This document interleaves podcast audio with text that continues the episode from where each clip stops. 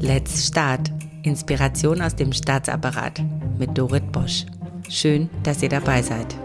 Ich stelle euch inspirierende Menschen vor, die mit Mut, Offenheit und Kreativität unser Staatswesen transformieren. Ganz nach dem Motto, wir sind der Staat.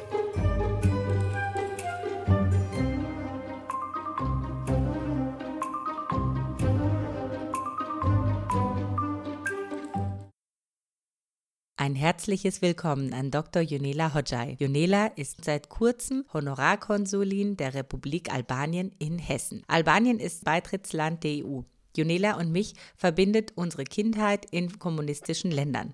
Anders als ich, die im Kindesalter von Rumänien nach Deutschland kam, war Junela bereits 21 und musste hier ihre in Albanien abgeschlossene Ausbildung als Juristin wiederholen. Sie hat zudem einen, wie ich finde, sehr guten Mittelweg der Integration zwischen Assimilierung, also einer völligen Anpassung an Deutschland unter Leugnung der Herkunft und Nichtintegration durch Verharren in kulturellen Silos geschafft. Sie lebt authentisch ihre südländische albanische Kultur und geht gleichzeitig die in Deutschland notwendigen Integrationsschritte. Dieser nicht immer einfache Weg hat sich für Jonela voll gelohnt. Heute verbindet sie die kulturellen Stärken aus beiden Ländern und leistet dadurch einen, wie ich finde, sehr wichtigen Beitrag in Deutschland. Sie vertritt als ehrenamtliche Honorarkonsulin ein Land, das in vielen Dingen eine unterschiedliche gesellschaftliche und politische Kultur hat. Umgekehrt erklärt sie Albanern, wie Deutschland funktioniert und versucht, manche hochgesteckten Erwartungen zu reduzieren. Wir erfahren heute etwas, wie Menschen, die als Honorarkonsuln arbeiten, Staaten mit Brücken verbinden. Und vor allen Dingen erfahren wir etwas über Junela. Und ich freue mich ganz besonders, dass wir uns nach so langer Zeit wieder treffen. Und ich möchte gleich anfangen und aus einem Blog vorlesen, den Junela vor einiger Zeit leider eingestellt hat. Und dann erfahren wir auch ein bisschen, wie sie ist. Sie schreibt, die Zeit fliegt. Manche Ereignisse bleiben ein fliegendes Stichwort und manche verändern die Welt tiefgreifend. Und ich mittendrin ein Elementarteilchen dieser Welt. Hin und hergerissen zwischen Left Brain and Right Brain, Law and Fashion, deutscher Disziplin und mediterraner Lässigkeit, zwischen männlichem Pragmatismus und weiblicher Verträumtheit, kindlichem Geist und Erwachsensein, balkanischem Feuer und nordischer Schwermut. Drisphanotischer Opulenz und Gilsanderscher Schlichtheit, ja manchmal zwischen Gut und Böse. Wir leben gewiss nicht in einer perfekten Welt. Es gibt Kriege und Leiden, Diktaturen und Armut, Selbstzweifel und Unmut, schlechte Tage und enttäuschte Liebe. Aber wir dürfen nicht aufhören, von einer besseren Welt zu träumen, Tag für Tag aufzustehen, uns den Herausforderungen des Lebens zu stellen und zu versuchen, dieser Welt etwas Gutes von uns zu geben sei es auch nur ein Lächeln an unseren Nächsten. Also ich habe echt mehrfach Gänsehaut bekommen bei diesen wunderschönen Zeilen. Liebe Jonela, herzlich willkommen. Danke, liebe Dorit, dass ich Gast bei dir äh, sein darf. Wir haben ja schon lange nicht mehr miteinander gesprochen und du hast mich heute auf diesen, ähm, auf diesen Blog verwiesen und ich dachte nur so, wow, was für wahnsinnig schöne Worte da aus dir raussprudeln. Du bist ja eigentlich Juristin und hast so ein starkes Fable für Mode und schöne Dinge. Ja, das habe ich in der Tat. Es ist nicht Mode an sich, das ist eher Mode als sich artikulieren äh, durch das Äußere. Mich interessiert die Mode eben nicht nur als mich schön zeigen, sondern auch mit allem drum und dran. Also mit der Soziologie, äh, mit den, also ich beschäftige mich ja auch mit den Unterschieden äh, zwischen den Ländern, was das Äußere betrifft. Eigentlich hatte ich mir das Thema Mode und Frauen ganz zum Schluss aufgehoben, aber das geht eigentlich gar nicht bei dir. Man muss damit anfangen. Die Frage ist, gibt es irgendwas, wo du sagst, da gibt es auch Unterschiede, so auch zwischen Albanien und Frauen in Albanien und deutschen Frauen, auch was Mode angeht, weil du bist ja wirklich, das muss man sagen, ein echt bunter Vogel. Du bist ja oft so farbenfroh gekleidet. Ich wusste gar nicht, dass du so viele Farben auf dem Körper tragen kannst wie bei dir und auch so unterschiedlich unterschiedliche Materialien. Du hast das immer aber trotzdem kombiniert mit so einem ganz messerscharfen juristischen Verstand und du warst die erste, die ich getroffen habe, die das nicht als Gegensatz empfunden hat, sondern eben miteinander verbunden hat. Das habe ich immer sehr an dir bewundert, weil ich mich ja oft auch so ein bisschen in männlichen Kleidern versteckt habe früher. Siehst du da einen Unterschied zwischen albanischen, südländischen Frauen und deutschen Frauen, gerade so in der Businesswelt? Ja, das sehe ich, das habe ich immer gesehen. Umso mehr, also eben wegen dieses Unterschiedes, bestehe ich drauf und fühle mich so als Partisanin des miteinander parallel laufenden Äußeren und des scharfen Verstands. Also ich habe mich ja auch soziologisch äh, damit beschäftigt, woran die, dieser Unter oder warum es diesen Unterschied äh, zwischen Deutschland und, und den Südländern, also ich rede nicht nur äh, von Albanien hier, was das Äußere betrifft und was die Vor also warum es diese Vorbehalte gibt in Deutschland, dass das Äußere, das bunte Äußere oder das äh, frauenbetonte Äußere irgendwie äh, Intellekt ausschließt. Also das schwingt immer so mit und, und diese Angst trägt, dass man da stigmatisiert wird, dass man eben, äh, wenn, wenn man interessant oder, oder bunt oder äh, äh, zu modisch aussieht, ähm, irgendwie nicht taugt für die Geschäftswelt. Also es ist mehr so eine, so eine Anpassung, aber ich meine, an was passt man sich an? Wenn jetzt mein Umfeld auch bunt und, ähm, und knallig wäre, dann wäre das natürlich ähm, bräuchte ich mich, äh, also ich passe mich einem, im Grunde genommen einen sehr, sehr zurückhaltenden männlichen Kleidungsstil an. Lustigerweise habe ich mit äh, einem meiner früheren Podcasts, habe ich mit einem Mann, der auch Hawaii-Hemden trägt im Innenministerium, ganz lange über Mode gesprochen und danach meinte er so, oh, wir haben aber lange über Mode gesprochen. Jetzt mache ich es schon wieder. Ich glaube, es liegt an mir, dass ich mir solche Leute raussuche. Aber ich sehe das genauso wie du. Ähm, das ist ein total, es ist schon ein Statement Statement. Also wer sich ähm, so, so, so, so sehr farbenfroh zeigt, der traut sich natürlich auch sich selber zu zeigen und muss damit rechnen, dass man dann auch abgewertet wird und gesagt wird, naja, also wenn die sich, äh, wenn die jetzt schöne Schuhe anhat, dann kann das ja mit der Intelligenz nicht so weit her sein.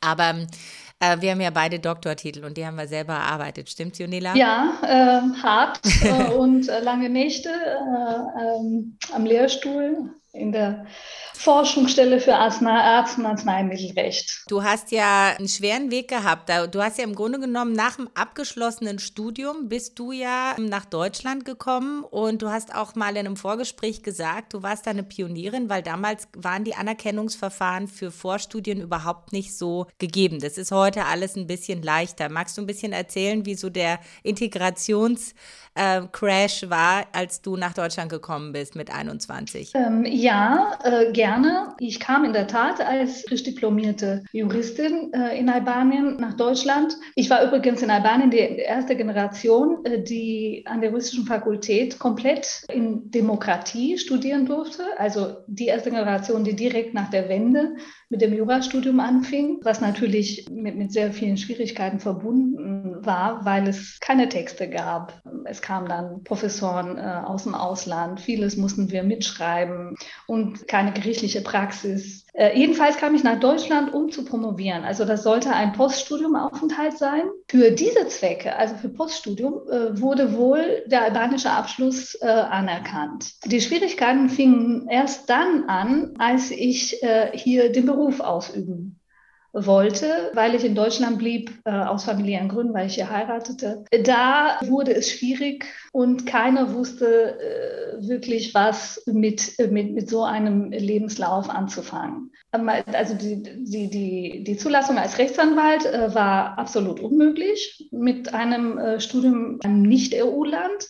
Jedenfalls man wollte mich einstellen. Partner äh, in der Kanzlei hat lange äh, diskutiert, wie man denn so jemanden einstellt, äh, der offensichtlich was taugt für die Kanzlei, äh, aber eben die deutsche Zulassung nicht hat. Und ich war die erste, die die Kanzlei als sogenannte Professional Support Lawyer einstellte. Also jemand, der letztlich im Hintergrund ähm, alles macht, nur nicht vor Gericht auftreten darf und keine Schriftsätze unterschreiben darf. Das ist ja aber auch irgendwie total frustrierend. Ist es heute immer noch so schwierig, wenn man versuchen möchte, einen Beruf, den man woanders erlernt hat, auch hier auszuüben? Also wir müssen da unterscheiden zwischen verschiedenen äh, Bereichen und Fächern. Jura ist schon so eine Bastion der Deutschen. Ja, ist schon ein besonders geschützter Bereich. Das ist bei Ärzten unheimlich mhm. aufgelockert worden aufgrund der, des Mangels an Ärzten. Und trotzdem haben die, vor allem die Großkanzleien, einen großen Bedarf. Also ich, ich kehre zurück also zum juristischen Bereich, haben haben äh, definitiv Bedarf, vor allem wenn es um große Verfahren geht, äh, Transaktionen sowieso, Schiedsgerichtsthemen und auch die, wie gesagt, vor allem die Großkanzleien, die, die letztlich mit diesem Weg auch anfingen, siehe mich, stellen jetzt im großen Stil Leute ein, äh, die sich auf was Bestimmtes spezialisiert haben und die eh nur mit Englisch arbeiten und die dann nicht vor Gericht auftreten zum Beispiel. Also da hat man im Grunde genommen ja auch schon so ein bisschen eine Lockerung erfahren, weil man gemerkt hat, man braucht auch Menschen. Also dieser ganze Fachkräftezuwanderung und so weiter ist schon auch bei Juristen virulent. Äh, offensichtlich ja. Jedenfalls kenne ich etliche, die eben äh, auf viel einfachem Wege als ich an entsprechende Stellen heutzutage äh, gelangen. Also wenn man jetzt nicht der Kernrechtspflege tätig ist bei Gericht oder das ist sehr, sehr, sehr spannend. Also warst du damals auch eine Art Pionierin, äh, wenn es darum ging, dass du versucht hast, mit deinem erlernten Beruf hier auch Berufsfelder zu erobern, die es vielleicht noch gar nicht gab. Was würdest du denn jemandem raten, der von außen kommt und hier auch äh, auf sehr verhärtete Strukturen trifft, was die Anerkennung von Fachkenntnissen angeht. Wie, wie gehst du, wie soll der persönlich mit diesen Dingen umgehen? Hast du da irgendeine Survival Strategy für uns? Ja, die Survival Strategy, ähm, also da müssen wir unterscheiden zwischen bürokratischen Survival Strategie und der, der Kultur Survival Strategie.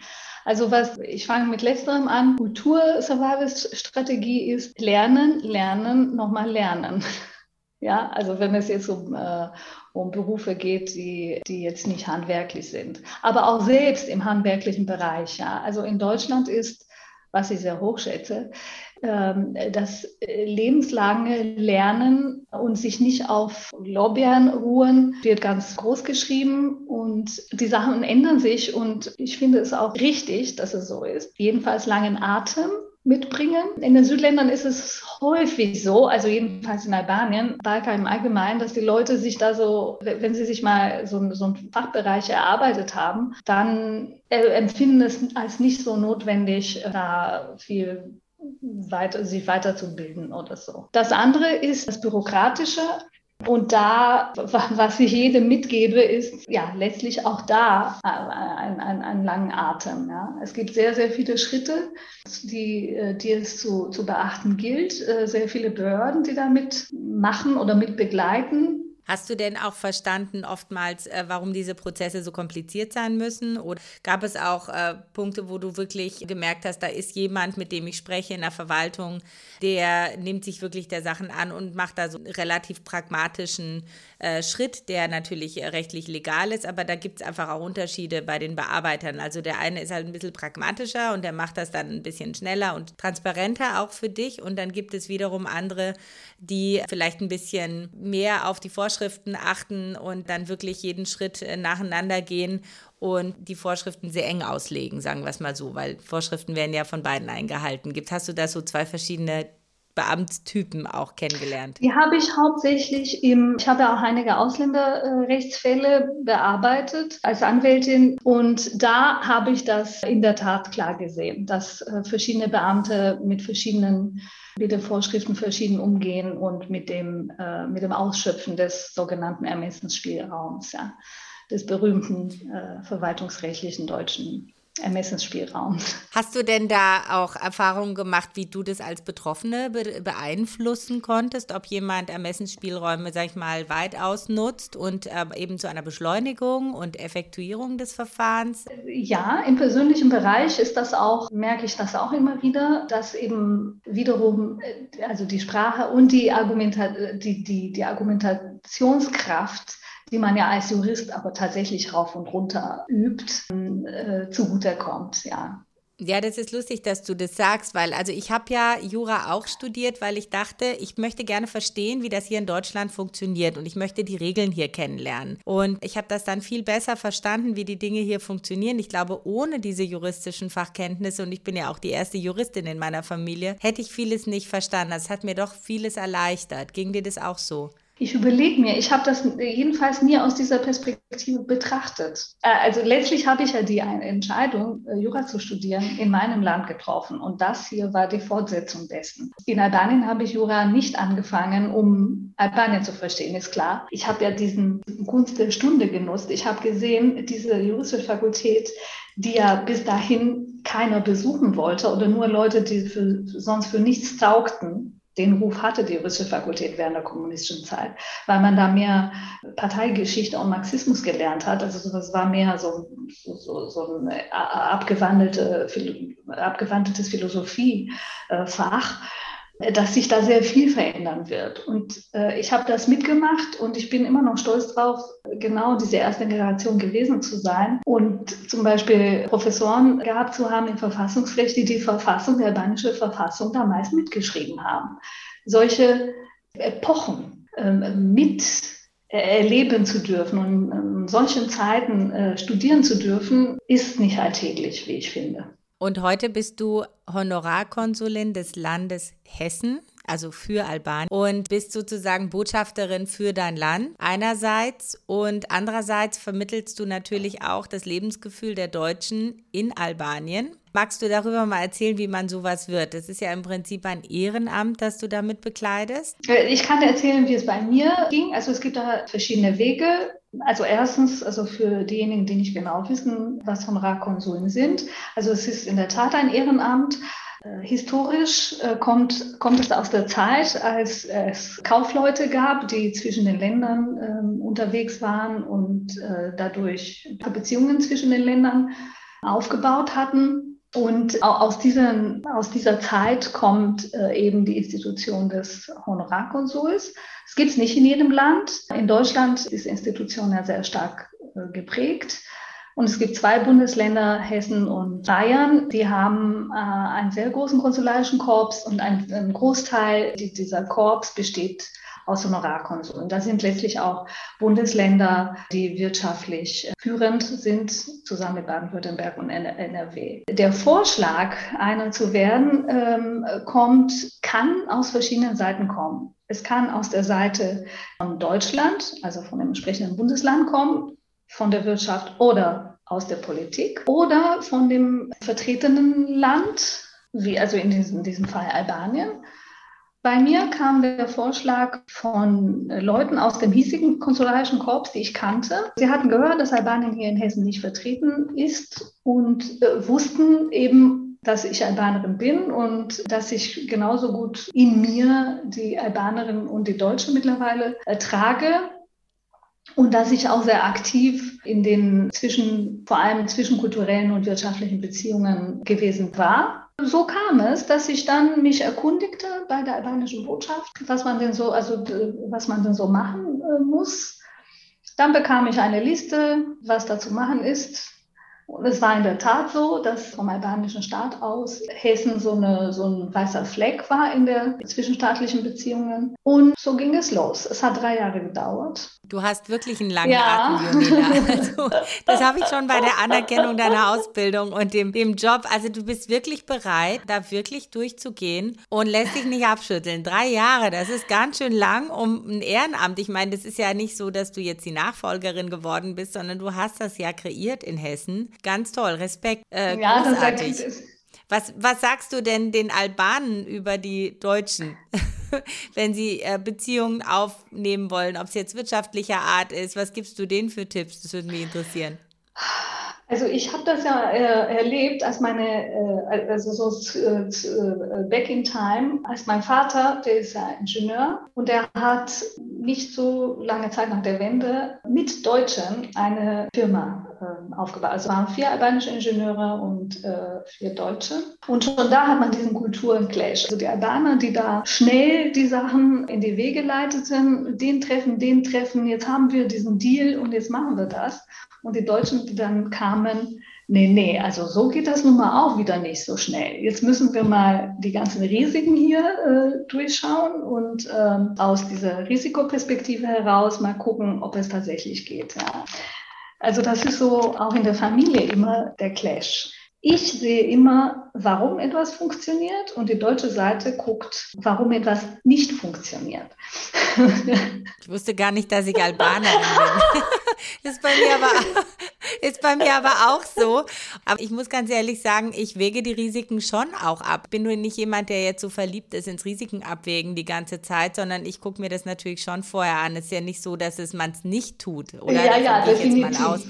Aber man sagt, hey, die Chancen sind einfach groß, komm, lass uns das machen. Und einfach mal machen ist ja zum Beispiel auch ein Impuls, den wir hier durch diesen Podcast auch immer wieder geben wollen. Du sagst, es ist eine südländische Eigenschaft, die ist da besonders äh, ausgeprägt. Genau. Jetzt mag ja mancher sagen, das ist jetzt aber kein gutes Vorbild, weil die Wirtschaftsleistung und, und das Politische ist jetzt nicht gerade so, dass man da sagt, das ist jetzt eine totale Erfolgsgeschichte. Aber auf der anderen Seite sind natürlich auch die Schwierigkeiten ganz andere. Man hat ja natürlich auch einen ganz anderen Weg, gerade wenn man eine kommunistische Vergangenheit hat, da muss man ja auch mal eine Strecke des Weges auch mal gehen, um sich zu entwickeln, auch als Land und sich zu finden. Das ist ja bei vielen Ländern so. Insofern ist dieses einfach mal machen wahrscheinlich auch eine Eigenschaft, die man die man dann braucht. Äh, ja, das braucht man, definitiv. Äh, also jedenfalls von beiden Seiten eigentlich. Ja? Also von der deutschen Seite äh, sowieso irgendwie sich in die Psychologie und in die Soziologie dieses Landes oder dieser Länder, Balkan tickt da in vielerlei Hinsicht ähnlich, äh, zu versetzen und dieses äh, wir machen mal, äh, sich auf dieses wir machen mal, ohne natürlich die Risikoabwägung vergessen, verlassen, aber, aber nicht mit diesem Schwarzmalen denke. Ja, das meine ich, weil klar, auch aus der Anfallsperspektive siehst du immer die positiven und negativen Seiten. Aber manchmal ist nur die Reihenfolge, in der man es macht, psychologisch sehr gut. Und das müssen, glaube ich, die Deutschen lernen. Das gibst du den Deutschen mit, wenn du sagst, was sind die Stärken, die ich mitbringe vom Balkan. Ist es auch so, du hast ja auch vorwiegend in der Wirtschaft gearbeitet, ist es das, wofür du auch da geschätzt worden bist, dass du da eher pragmatisch bist und, sag ich mal, schneller zu der Lösung gehst als andere Leute? Definitiv, ja. Also das Mitpacken, eben mit so einem Machergeist äh, an die Sachen herangehen, mit einem Lächeln, professionellen Lächeln immer. also ich hatte hier mal einen Podcast mit jemandem, die kommt, so wie ich, aus Siebenbürgen. Und ich dachte, es ist eine rein siebenbürgische Eigenschaft. Das muss ich jetzt leider mit euch teilen. also es scheint ja so ein bisschen was Südländisches zu sein. Ein allerletzter Punkt, der mich interessiert. Was ist das Spezifische an albanischen Frauen? Wir hatten ja auch schon ein bisschen die bunte Kleidung. Und gibt es denn noch irgendwas, wo du sagst, das möchte ich gerne einbringen als albanische Frau in Deutschland und hier einen Beitrag leisten zum Erwachen der Damen in Deutschland? Ich spreche mal von der Selbstverständlichkeit, mit der, das kann natürlich auch eine Sache von meiner Generation sein. Ich bin letztlich etwas länger weg. Jedenfalls bin ich mit, mit einer absolut selbstverständlichen, feministischen, selbstverständlichen Gleichwertigkeitsgefühl mit den Männern hergekommen. Es ist mir sehr viel später klar geworden, dass es diese berühmten Glass Ceilings gibt. Ich, bin, ich kannte das überhaupt nicht. Meine Oma hat im Krieg gekämpft, war eine Untergrundbewegung an der Seite meines Opas, den sie dort kennengelernt hat, der später Partisane war, war eine Vorbild der emanzipierten Frau, hat dann gekämpft, um eben während der kommunistischen Zeit die Emanzipation der, der Frauen, ja auch aus den, den ruralen äh, Regionen einzuführen und mit zu begleiten. Das ist so eines der, der guten Sachen in der kommunistischen Zeit gewesen. Also man darf ja auch nicht alles schwarz malen. Äh, eben die Rolle der Frau. Das kennt man so ein bisschen auch aus der DDR. Also die DDR-Frauen, von dem, von allem, was ich lese und äh, diejenigen, die ich kennenlerne, die haben auch eine ganz andere Einstellung. Ja, so eine Selbstverständlichkeit. Ja, Selbstverständlichkeit, auch die Rückkehr in den Beruf äh, nach der Geburt, all äh, solche Themen standen für mich äh, äh, gar nicht zur Debatte. Ich finde es halt einfach wichtig, dass die Frau einfach für sich weiß, dass sie einen wertvollen Beitrag leistet, egal ob sie jetzt beruflich tätig ist oder nicht. Ähm, aber es ist so dieses Selbstverständnis, womit eine Frau wählen kann, welchen Weg sie geht und dass sie diese Freiheiten hat. Das finde ich halt so super. Und, ähm, dass weder der eine noch der andere Weg der richtige oder der falsche ist. Und mir geht es um dieses Selbstbewusstsein als Frau und vor allen Dingen auch diesen weiblichen Wert. Wir bringen ja auch ganz viel mit als Frauen, weil wir halt auch sehr viel Fürsorge für unsere Familien haben. Wir haben Fürsorge für unsere Kinder, für unsere Eltern, so ein Kümmergehen. Und dieses Kümmergehen ist, glaube ich, jetzt im Staat, aber auch in der Wirtschaft extremst wichtig, damit wir Strukturen aufbauen, die auch nachhaltig sind und die auch tragen für die nächsten Generationen. Ich bin voll dabei. Ich wollte nur äh, herausstreichen, dass es gar nicht darum geht, äh, wahrscheinlich dir auch nicht darum geht, dass man jetzt zwingend irgendwie äh, arbeiten muss oder so. Nein, Mir geht es um, äh, ging es um die Selbstverständlichkeit des Gleichwertigseins und eben diese äh, berühmten Glass Ceilings, die, die ich eben hier erfahren habe, dass es die gibt. Ja, ja gleichwertig, aber eben, eben eben unterschiedlich, ja. Und genau. dass diese Unter Unterschiede aber gleichwertig sind. Ich, ich möchte gar nicht gleich sein. Nein. ich bin eine Frau.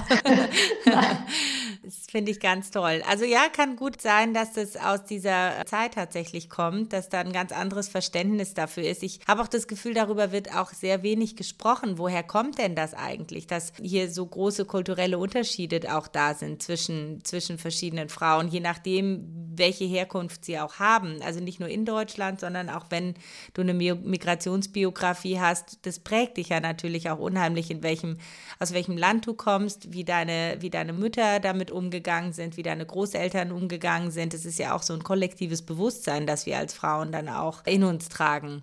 Liebe Junela, es hat mir sehr, sehr viel Spaß gemacht, mich mit dir über solche Dinge zu unterhalten, weil ich merke, es sind so viele Gemeinsamkeiten da. Gibt es noch etwas, was du unseren Zuhörerinnen und Zuhörern sagen möchtest? Nee, ich bin nicht gut in Schlusssätzen, es sei denn, ich, äh, es sei denn, ich schreibe sie. Ja, das ja, du musst unbedingt deinen Blog weiterschreiben, der ist wirklich super schön. Ich wünsche dir ganz viel Glück als Honorarkonsulin. Ich werde genau beobachten, was du da machst und vor allen Dingen, wie sich die Gespräche jetzt mit der EU auch weiterentwickeln. Die Kanzlerin war ja auch ähm, jetzt ein zweites Mal da. Ich bin sehr, sehr gespannt, wie es weitergeht und wünsche dir persönlich ganz viel Erfolg. Danke. Heute ist Ursula von der Leyen übrigens da. Die ist auch auf Balkanreise. Ach, stimmt. Ja. Stimmt, das ist richtig. Ähm, also es wird immer, man kommt näher an euch ran. Also wir werden noch viel, hoffentlich noch viel von dir hören. Ja, ich freue mich, das auch mit begleiten zu dürfen, diese äh, Annäherung. Vielen, vielen Dank, Dionela. Danke, Tschüss. Dore. Ciao.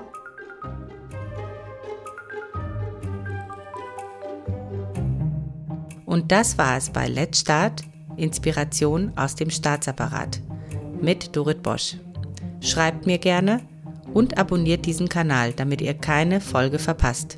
Let's start. Viel Spaß bei der Umsetzung.